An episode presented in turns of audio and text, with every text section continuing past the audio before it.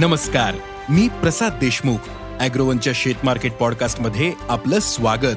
आपण ऐकताय market bulletin ज्यात असतात शेतमालाच्या मार्केटवर परिणाम करणाऱ्या राज्यातील आणि देशातील महत्त्वाच्या घडामोडी. सगळ्यात आधी आजच्या ठळक घडामोडी. कापूस भावावरील दबाव कायम. आंतरराष्ट्रीय बाजारात सोयाबीन टिकून. तुरीची लागवड कमीच. पावसामुळे गुळाचे भाव नरमले. आणि देशात मागील दीड महिन्यांपासून हळदीच्या दरात चांगलीच वाढ झाली. राज्यासह महत्त्वाच्या हळद उत्पादक राज्यांमध्ये जून महिन्यात पावसाचे प्रमाण कमी होते. त्यामुळे हळद लागवडीवर परिणाम झाला. त्यामुळे हळदीच्या दरातील तेजी वाढली. मग हळदीचे भाव किती वाढले? वायद्यांमध्ये काय स्थिती होती? पाहुयात बुलेटिनच्या शेवटी. आंतरराष्ट्रीय बाजारात कापूस वायद्यांमधील सुधारणा टिकू नये कापूस वायदे चौऱ्याऐंशी पॉईंट छप्पन्न सेंट प्रतिपाऊंडर होते. तर देशातील बाजारात कापूस दरावरील दबाव कायम आहे. कापूस भाव दबावात असले तरी कापूस लागवड गेल्या वर्षीच्या पातळीवर पोहोचलीये कापूस आणि सूत निर्यातीसाठी मागणी सुस्त आहे. त्यामुळे कापूस दरावरील दबाव आणखीन काही दिवस असू शकतो असा अंदाज कापूस बाजारातील अभ्यासकांनी व्यक्त केला आहे चालू आठवड्यात सोयाबीनचे वायदे चौदा डॉलरच्या वर तर सोयाबीनचे वायदेही चारशे डॉलरपेक्षा वरच्या पातळीवर बंद झाले होते. शुक्रवारी सोयाबीन बाजार चौदा पॉईंट दोन डॉलर तर सोयाबीनचे वायदे चारशे आठ डॉलरवर बंद झाले. सोमवार ते शुक्रवार असा विचार आठवड्यात दरात सुधारणाच दिसली. असंच म्हणावं लागेल. देशात प्रक्रिया प्लांट्सनी शुक्रवारी दरात पन्नास रुपयांपर्यंत वाढ केली होती. आजही प्रक्रिया प्लांट्सचा भाव पाच हजार पाचशे ते पाच हजार दोनशे रुपयांच्या दरम्यान होते.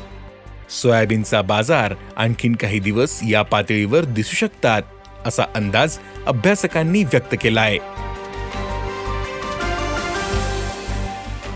देशातील कडधान्याचा पेरा यंदा जवळपास दहा टक्क्यांनी घटल्याचं दिसतं. कडधान्याचा पेरा शहाऐंशी लाख हेक्टरपर्यंत पोहोचला. कडधान्यामध्ये तुरीच्या लागवडीत झालेली घट जास्त आहे.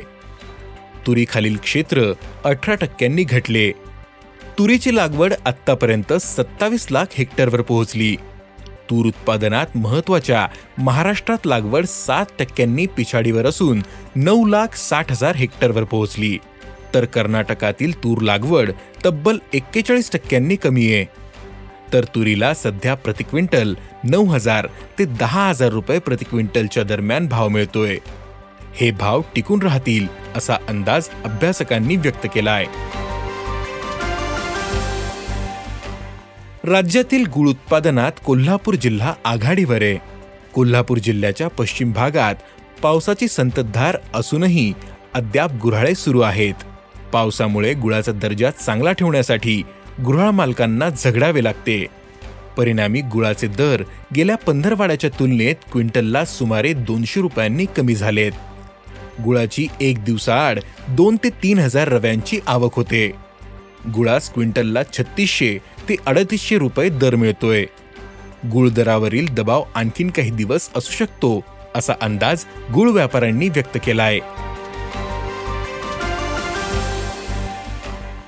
देशात मागील दीड महिन्यांपासून हळदीच्या दरात चांगली वाढ झाली. मे महिन्यातील काही आठवड्यांमध्ये हळद विक्री सहा हजार ते सहा हजार पाचशे रुपयांनी झाली. तर वायदे सात हजारांच्या दरम्यान होते. पण नंतर हळदीच्या उत्पादनाविषयी चिंता व्यक्त होऊ लागली. मागील हंगामात हळदीला कमी भाव मिळाला. त्यातच मान्सूनचा पाऊस उशिरा दाखल झाला. राज्यासह महत्त्वाच्या हळद उत्पादक राज्यांमध्ये जून महिन्यात पावसाचे प्रमाण कमी होते. त्यामुळे हळद लागवडीवर परिणाम झाला. यामुळे हळदीच्या दरातील तेजी वाढली. हळदीच्या वायद्यांनी चौदा हजारांचा टप्पा पार केला.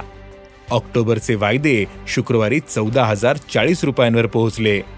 तर डिसेंबरचे वायदे चौदा हजार चारशे रुपयांवर होते. तर ऑगस्टच्या वायद्यांनी तेरा हजार एकशे बावन्न रुपयांचा टप्पा गाठला होता. सोबतच बाजार समित्यांमधील भाव आता अकरा हजार ते बारा हजार रुपयांवर पोहोचलेत.